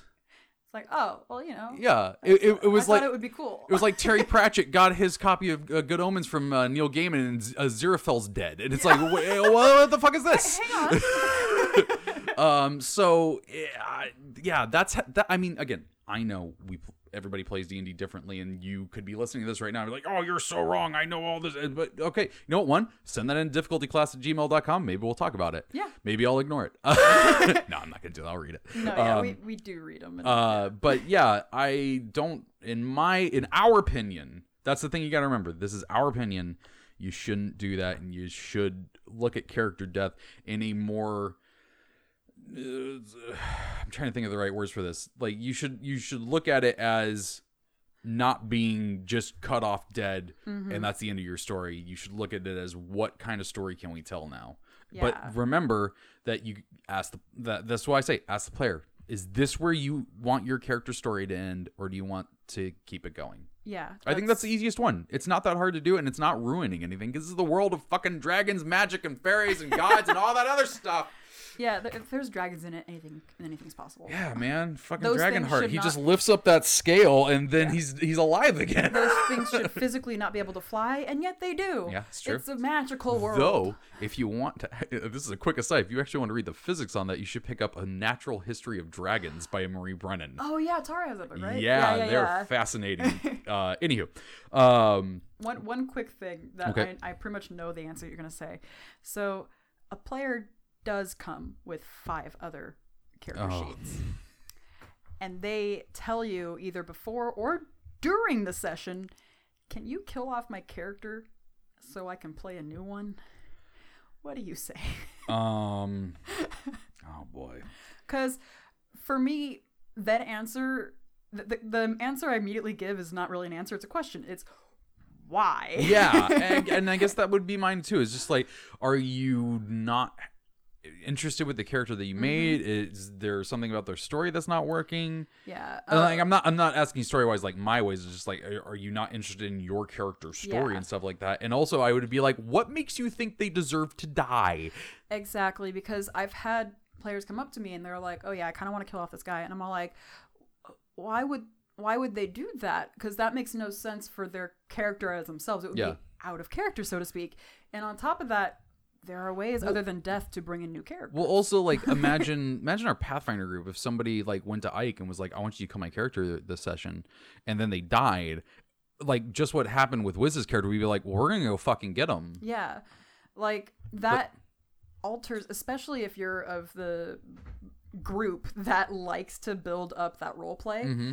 Um, if you have done any role play at all and you have established a bond between characters, that's going to be kind of almost a staggering hit to the other players too. Mhm. Because, like, if you say, oh, yeah, these characters are best friends, but then you just want to play a different character because you're kind of bored with it, what about the other player? Yeah. that's probably going to heck up like what they had in mind for their stuff and so Yeah. it's like i feel like again that one's And- a good one to kind of address not just the dm but also Well, here's here's the other thing for me. Like, uh, if it's early on into a game, like you're maybe level three or something, but I'm like, just change your character. Yeah no I'm, I'm like, yeah, I'm like, we're not gonna sit here and talk about you know MCU canon and crap like that. Like, just change your character and just say it was you the Yeah. whole time. It doesn't matter. yeah Um, but yeah, if if we're like, if tonight, Kyle, oh, my, my other friend Kyle came to me and was like, "Oh, I want." Uh, to kill off Uthal and have a new character, I'd be like, "What? Why? We've been playing this character for a year, dude." Um, so Yeah. yeah, that's a different one. I don't know what I would exactly do in that situation. Um, but I, yeah all i gotta say is that if you're a player and you want to change characters just talk to your dm before approaching that concept of killing off my character well, yeah, no, because- th- well that that's what I did with Yeah. Mm-hmm. with Alrith.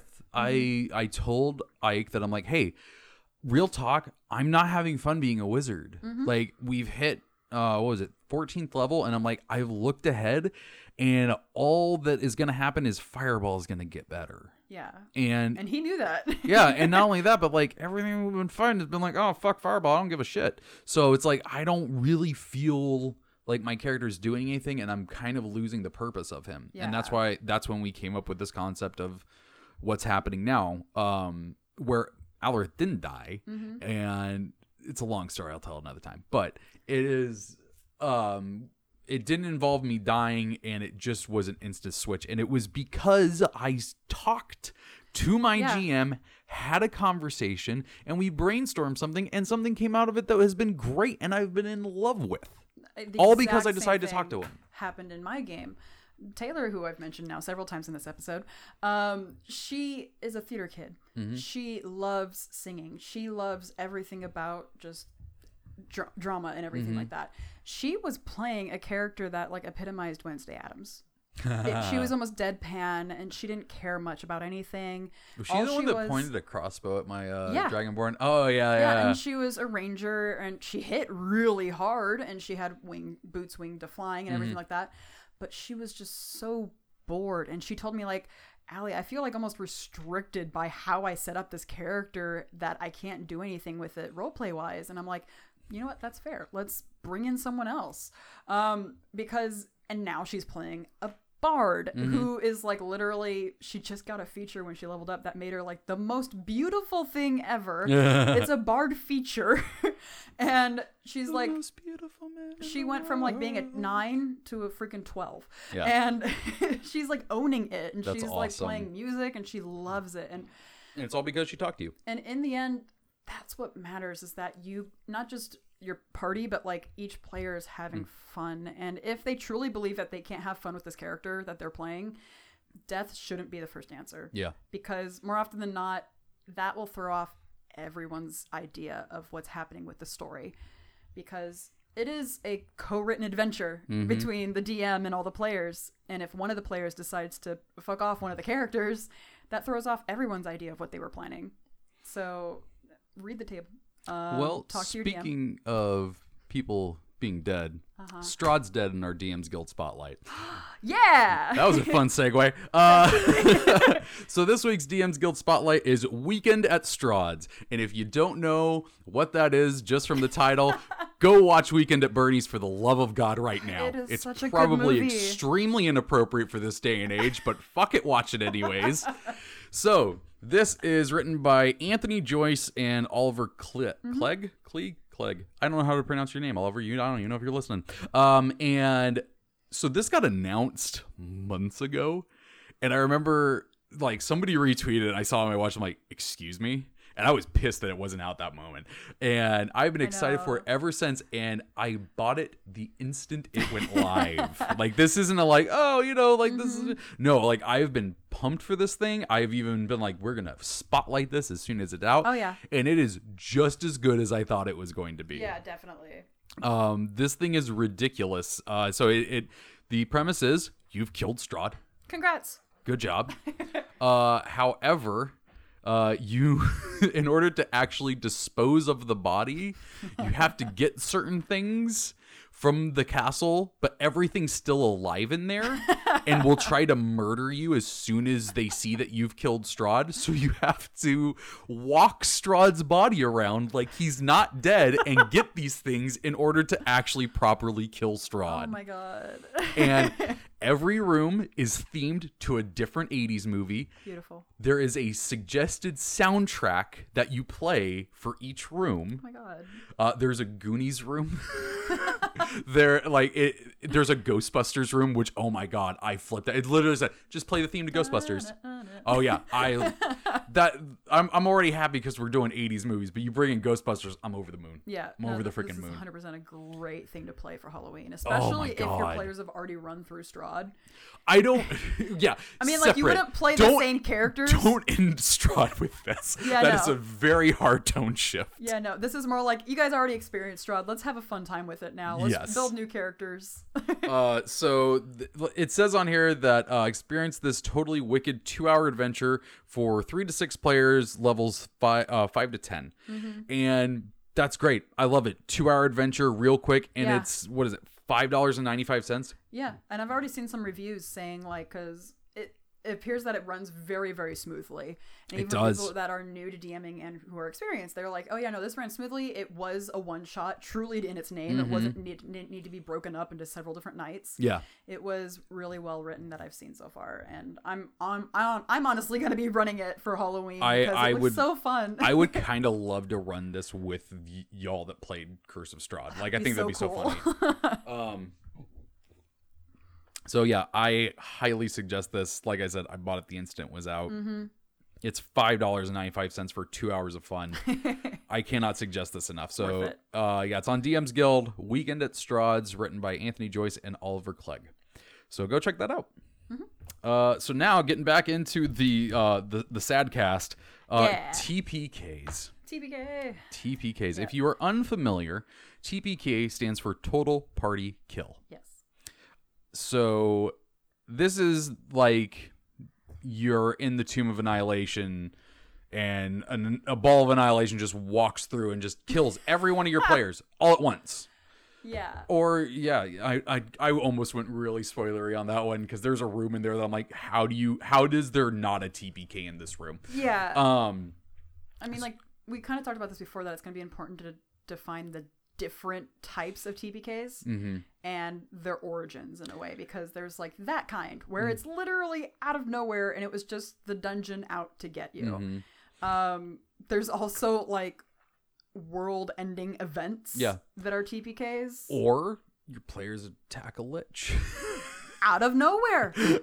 Um, they Um, decided to peek in her head and she didn't like that and so she decided to attack them all. Yeah. And yeah. So this this topic got brought up by a, a, a Twitter post uh, that I saw that was just basically like, "How do you feel about TPKs?" And it was like, I don't know, it was like Thursday morning or something. I'm half awake, and I just responded to it. I was just like, if uh, I'm playing a video game style dungeon crawl game and all my players are okay with it, cool, yeah, whatever, TPK, fine. Yep. Uh, that's how it ends. If I'm trying to tell an actual good story, no.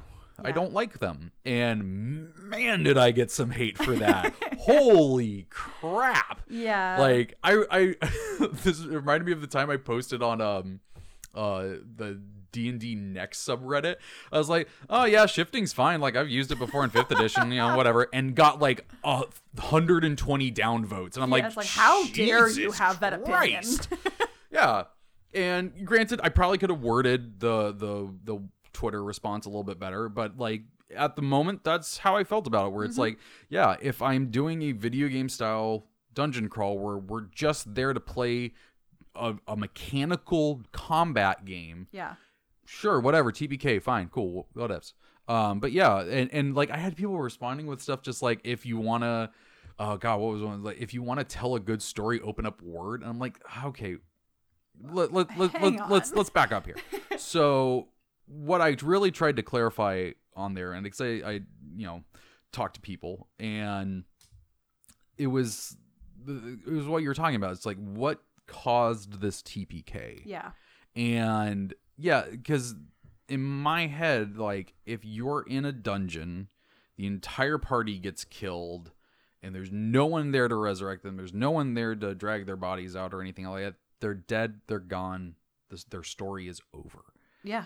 And without like uh, okay and, and then there's the other ones where it's just like you know they made a bad decision or the world and or something like that where it, it Or even, I mean, plot device. I hate to use it, say that, well but like uh, yeah uh, w- that's even part of this discussion. yeah we'll, we'll Yeah. get into that one but then there's the other one where just there's bad rolls people have bad rolls Yeah. sometimes whole groups have bad rolls It could be Uh, a bad night. yeah and the bad guy had some good rolls and cast a spell and everyone goes down. Hmm now that one you know they're unconscious. When you get dropped to zero you're you're considered unconscious. You are not insta dead unless something caused you to under the insta dead you know criteria. But when this happens you know it can end up being the end of the story which sucks. Yeah. um, where you all again are collaboratively building a story, and now all of those stories are over except for the one the DM was telling because you know oh for uh, you know when you look at the DM side oh they didn't make new characters and keep my story going but it's like but th- all of their stories are done Yeah. and I and I know that they're like there are some ways to circumvent this where you just like oh someone came in and found you and pulled your bodies out or you know something happened like that. It's like think about it when you're playing and running into a dungeon as a player. You see a bunch of dead bodies on the floor. What do you do? Mm-hmm. Do you overstep them? Do you look for, do you loot them? Or do you completely ignore them? Do you see how they died and carry on carefully? Like Well, to be fair, I, I think in those situations they're considered unconscious. Mm-hmm. Um, and I mean, there's other ones where it's like they get knocked unconscious and the the enemies take them prisoner or something Yeah. like that. But it's uh, like when I think really though when we're talking about this, it is they are dead, they're gone. yeah. That's Um, that's what and I and I think that's the distinction we need to make here is that this isn't just they get knocked out and then saved later or something like that. This is they are dead and gone. yeah. And personally, I don't ever want that to happen. Oh god no. No, I don't either. Um you were talking about like writing the story and that our friend actually just said a really really neat quote and I actually wrote it down. Oh yeah. Um I think it was Valerie, right? Oh yeah. yeah. Oh, Vi- uh, Vivian. Vivian. God, Yeah. why did I say Valerie? Be- be- I know why, but yeah, Yeah. it was Valerie. Okay, oh so- my god. it's Viv. Thank you, Vivian. Okay, so um, she said it, TPKs are jarring because we're all writing this story together, both players and the DM. TPKs remove the player's consent in writing the story, and you take the power away from them. yeah. Yeah. And that's truly what happens, and why I also agree with you in that, and how it. I don't like throwing in. I don't like it when TPKs happen personally. I don't want to ever purposely have that happen Mm-hmm. like to be honest if a tpk does happen i would approach my players and be like okay guys listen do we want to retcon this do we just want to restart this because at this point and then and i'm pretty sure at this point because we're like level 14 they probably will say Yeah. Mm-hmm. Because we're in the middle of a story. It'd Yeah. be like watching a TV show, like you're wa- watching X Files at 3 a.m. And, And- Mulder and Scully are just fucking dead. and they just it's not even that it's the the channel decided nope you're done oh, so Here's- Firefly. here's, here's uh, in the middle of them investigating some man in a sewer you just now get infomercials in the middle of the episode and you never get to see what happens to that man in the sewer or that genie and it's like you you, you don't know there was a genie. yeah no there's lots of episodes Oh, but yeah so it's like you're you're cutting off a show mid-season Yeah. you're abruptly ending it Yeah. and so, personally, if thankfully, I say the word thankfully because I mean it, I've never had to experience a TPK is either a player or a DM. And I know without a doubt if that did happen to me, if it wasn't, again, and I use this word, this phrase loosely, a Mhm. plot device, that I would straight up ask my players, would you guys want to redo? Mm-hmm. And if they said no, I'll have to be like, all right, guys, give me a week and I'll figure out what to do. Yeah. like I, I I will say this like as much as I'm sitting here and being like I never want one to happen I don't like it I'm not saying that I it wouldn't ever happen and that I couldn't do something about it hmm but that's me though I'm not saying that it's going to be the end Yeah. and but I know that for a lot of people maybe even some people that are listening to this they're like no TPKs that's it like they failed they're done Because I mean, like in a weird, weird way, falling back to the basics of it, this is a game. In a weird way, that is the one way to lose D and D. yeah Because I can't think of any other way for you to lose D and D aside from just everyone hating each other and infighting. yeah just But- being a jerk But that in itself is an end to the story as well. yeah Um, but TPKs is like the one way to lose D and D, and no one wins in that aspect. Mm-hmm. Not even the D and D, not even the DM. Whoever, whatever DM says that they won D and D by TPKing their entire party, didn't win. So I'm gonna I'm gonna be real with you, listeners. If anyone, any one of you, anyone I ever meet tells me that they won because they TPK'd their party, I'm going to pretty much say I greatly disagree with you and walk away from you, and I will not acknowledge you again for a while because th- that to me is not having fun. Yeah. And at the end of the day, for me and my party, this can be different for you. This can be different for your party. We come to the table to have fun. Mm-hmm. And when that happens, so well, let, let me back this up a little bit. I have had a TPK happen. Oh.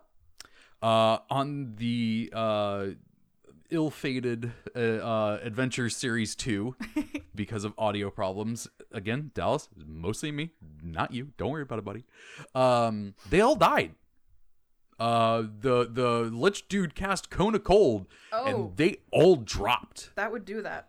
Now the thing was though is that I had already had it set up where there was a device, a writing device in the story that uh, went off and brought them back. And it wasn't to do that to be a TP to, to resolve a TPK. It was supposed to give them a second win during the combat. We just hadn't reached that point yet. Yeah. So then I just had the thing happen and they all got back up.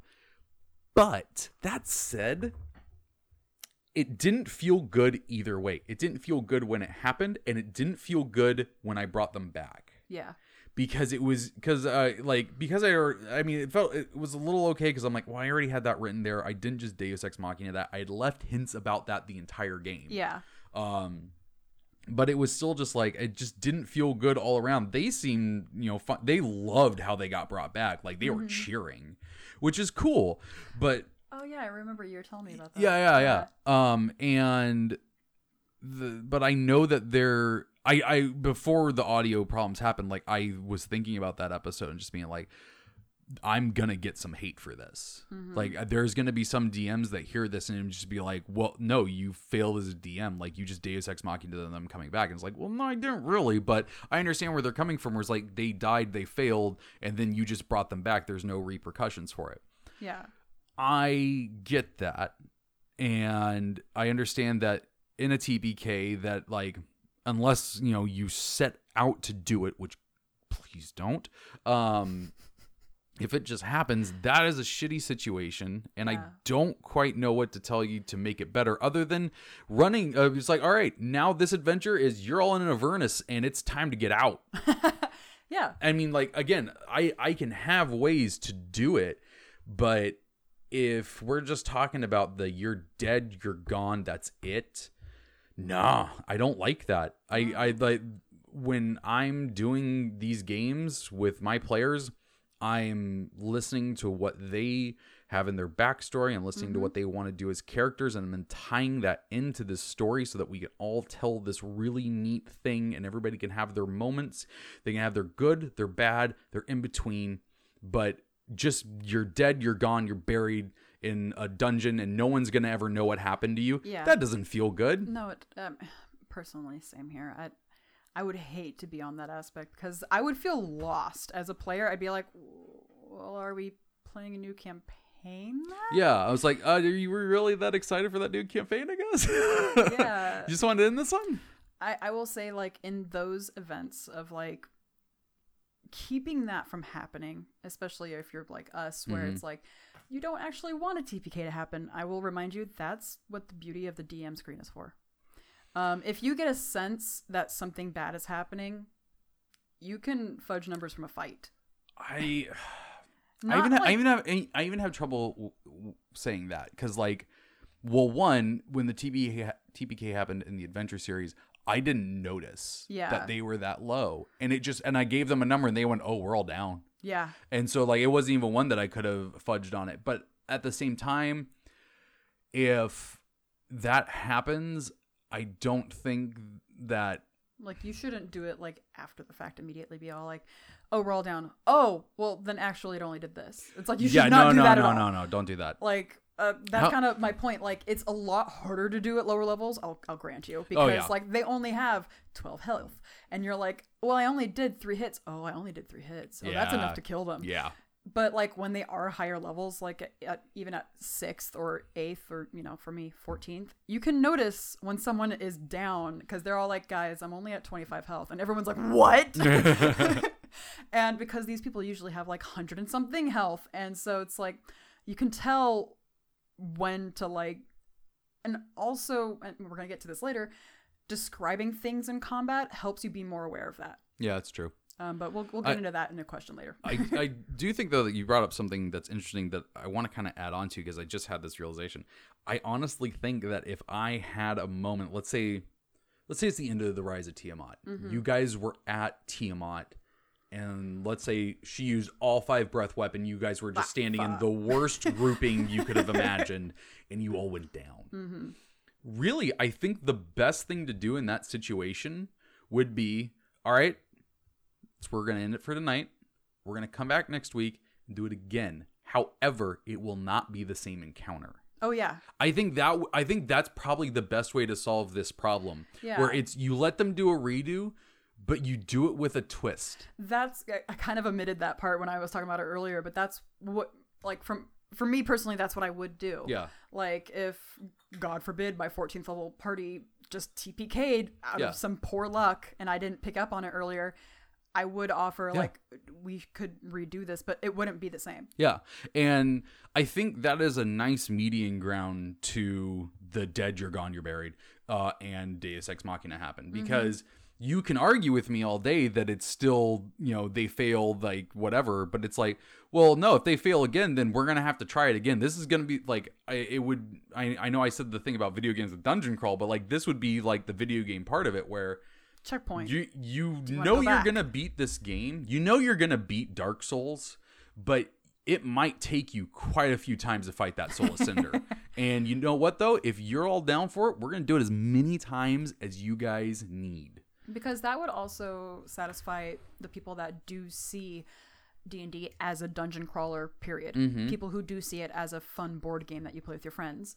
Because then that would sate both the want of just fighting Yeah. and also strategy because then you could try out several different things. Well, like I remember reading a long time ago, um, a plan for a D and D game that was more like Legend of Zelda, where there were areas that were too dangerous for you to go into, and someone brought up, uh, well, what if you have a party that's just too cocky and they just go in there and they don't pay attention to the signs or anything? It's like, oh, well, there's a mechanic where they die and then they come back to and have to do it again, just like Zelda. Oh. And I'm like, oh and then i thought about it, I went wait no one is gonna sit there in a d&d game and be like oh man we just did 16 hours worth of dungeon crawling and we died and all right we'll just do it again no one wants to do that no one wants to be like all right we're gonna start the campaign over Not to mention, I do know people who would actually take advantage of that concept too. They're like, oh, well, if we die, we just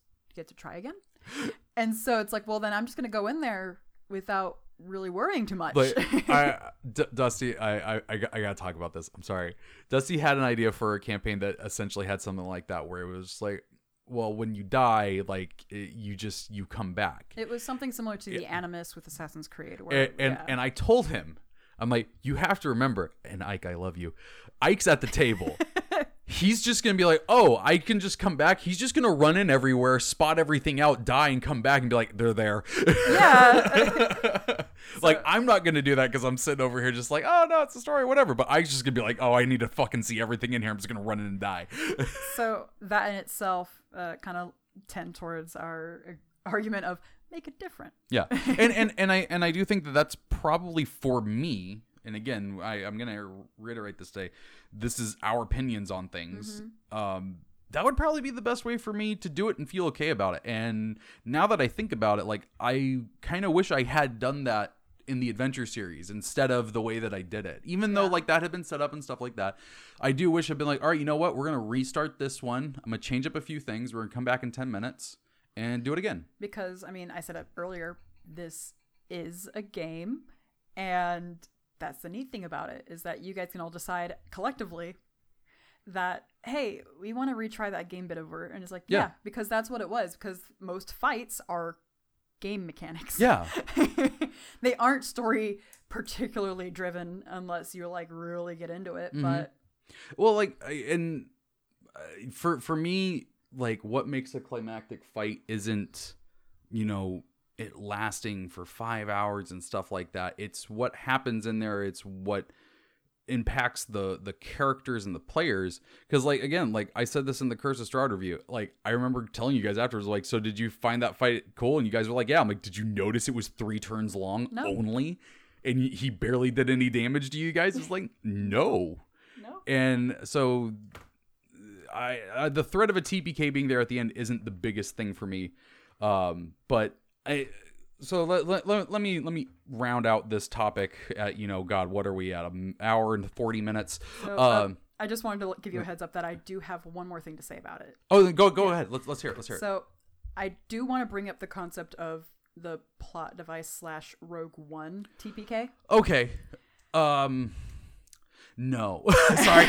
No, sorry. Uh, so so this, this stems from a conversation we had with one of our friends. Yeah, and um because we, we were talking about it as a plot device, and our friend was mentioning about how um, he was invested in the concept of the shock value of it. mhm. Um, about how it's like three sessions in, and there's a TPK, and it's like it wipes everyone out. But And- specifically, he was talking about that happening and influencing the world in a way that affects the new characters, and they're the real players of the game. Yeah. And so I kind of immediately thought of the Star Wars movie Rogue One. Yeah. Um, because Spoilers if you haven't seen Rogue One. yeah, I, I mean, it, spoilers if you haven't seen any of the Star Wars movies. Um, That's fair. yeah.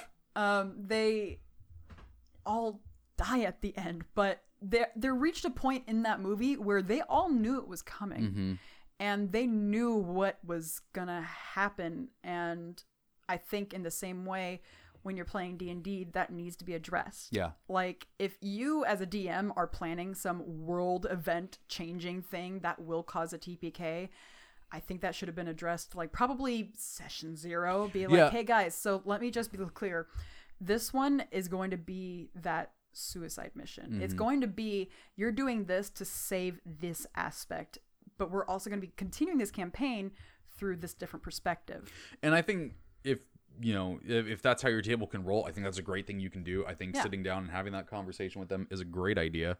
Um, but I know that for some people that's not what they want. They don't they want that shock value, but I don't think that shock value is worth it. Like uh, when we were having this conversation r- with a group of friends, like uh, Kyle was straight up just like, I'll be honest, if that happened, I would not come back. yeah He's like, I, I don't think that that is a fun thing to happen where we've built these characters, we got invested in them, and then you just killed them for a story reason, and then we got to make brand new characters, and they're the real characters. I wouldn't come back, and Yeah. I get that, and but I I think if you have that conversation, that is a story that you could very easily tell at a D and D game, and would be really fun, really. And if you're doing that for the love of God, please don't start them off with lower levels than the ones that just died. yeah, That don't do that. such a downer where it's Yeah. like, oh, we played these cool fifth level characters and we have to start at level one Yeah. again. like while we were talking though the thing that popped into my head was actually uh Demon's Souls oh, okay. uh because you do the tutorial area and then it's just like here's a boss and you are not meant to kill that boss no, you're supposed to die. granted i've seen someone do it naked with a stick Yeah. but you know dark souls players are crazy but the whole point of it was that you get killed by the boss and then that's where the story starts and i remember hearing so many people just get so mad about that Oh, yeah. and that was in a video game that you'd only been playing for 15 minutes Yeah. You barely learned how to use the controls, and here you are facing this unbeatable creature to you, and you're like, well, that fucked me over. Yeah, How so am I ima- supposed to get enjoyment out of this? so imagine you've spent you know like 9 15 hours with a character and then they get killed just because that's the mm-hmm. prologue Yeah, I've I've talked with Spencer and I think you before about this about how it really takes me personally like two to three sessions to really find a voice for a character because I'm I'm not like a theater kid. It takes me a while to get into Yeah. that headset and once I do though, that's when I kind of get attached. I I'm not a theater kid, but I do get into characters really quickly. Yeah. Um, before I actually had Alarith in the game, I had a different character in session one, and I decided that he was just a hyper kid that loved fire, and everyone hated him. like at the end of it, I was just like, I was driving home with with Tara and Kyle. I was like, was he a little too much? And they both both went yes. I'm like, okay, I'll change. I'll I'll uh, change characters uh, for for next session. Um, But- but but yeah, to to be fair, uh, our our friend Garrett, like, I'm not saying what he's said is wrong. Uh, in, Yeah. I'm not saying that he can find the group that wants that. So the, I'm I'm I'm gonna round it out with this uh, and this is how I, I ended up talking in the the Twitter conversation was just when it boils down to it on this topic, it's one of those where if you are disagreeing with someone and they they have a very different opinion from you, if you're having fun at the table and your party is having fun Mhm. and they're having fun and their party is having fun, neither of you are actually wrong and we all uh, you you just you play D&D for different reasons. Yeah. And that's okay. That's kind of the great thing about this game is that you can play the same you can have the same books and all that fun stuff, but you actually end up playing the game completely differently from each other. I mean, like I constantly tell my players this all the time. Like, what's rule number one? And they all say, "Have fun." Like Yeah. you know, Yeah. kindergartners. Then when you ask them, like, "Well, what's the first thing?" And so it's like, yeah. I mean, that's that's the goal of playing this game with your friends is to have fun. Yeah. And as long as you can achieve that, I mean, Well, like, yeah, like, and, and uh, this is not nearly in the same realm, but just on the the terms of playing D and D differently. Like uh, Hector, who's wrote in, like I've told you briefly about his games, I'm and I'm like, and I'm like, that is insane, and it and it is such a different way of how I play D and D, but it it sounds so freaking cool and stuff like that. So it's like it's another flip of that coin where it's just like we play D and D completely differently, but we both agree with how we play it. yeah, Um, and but there's some people who are gonna play it differently. I don't like TPKs. You might think they're fine. Your party might think they're fine. I don't. That's Mm-hmm. fine. It just means that our groups aren't gonna mesh. We're not gonna have people who you know go into each other's groups and stuff like that, and that's Yeah. fine. You just play at a table that you are comfortable at and have fun at. Mm-hmm. Okay. It is an hour and 45 minutes into Oh this my gosh, that is a lot. so let's uh let, let- let's uh you know what i I actually think this week we're, we're gonna we're gonna we're gonna skip listener questions because we're going really long uh dallas and brian we will we will get to your questions uh next week uh but you know what if uh if you need them sooner email us and we'll we'll get you some answers in there Um, but at an hour and 45 minutes, if you enjoyed this super long episode of Difficulty Class, you can review it on any podcast service you might be listening to it currently. And if it's not on a podcast service that you would prefer to be listening to it on, let us know and we'll try and work on that. Um, if uh, but yeah, if you want to leave a good review, that'd be awesome. If you don't, don't. Um, but also, uh, you know, let your friends know about the show. That's how we're going to keep going. The show has been growing, and it's been really exciting to see. And I'd, we would both love to see it grow even more. And the best way to do that would be to tell your friends about it and you know retweet some of our stuff. That would be freaking awesome, and we love you. Uh, if you have your own questions that we can get to on a regular length episode of Difficulty Class, uh, you can send those into difficultyclass at gmail.com. If you'd like to stay up to date on what what we're doing, say when we're going to be doing a review of Xanathar's Guide. Uh, you can follow us uh, on Twitter at Difficulty Class and on Instagram at Difficulty Podcast. So, until next week, don't get killed by a super long episode and you talking too much until the point where you pass out.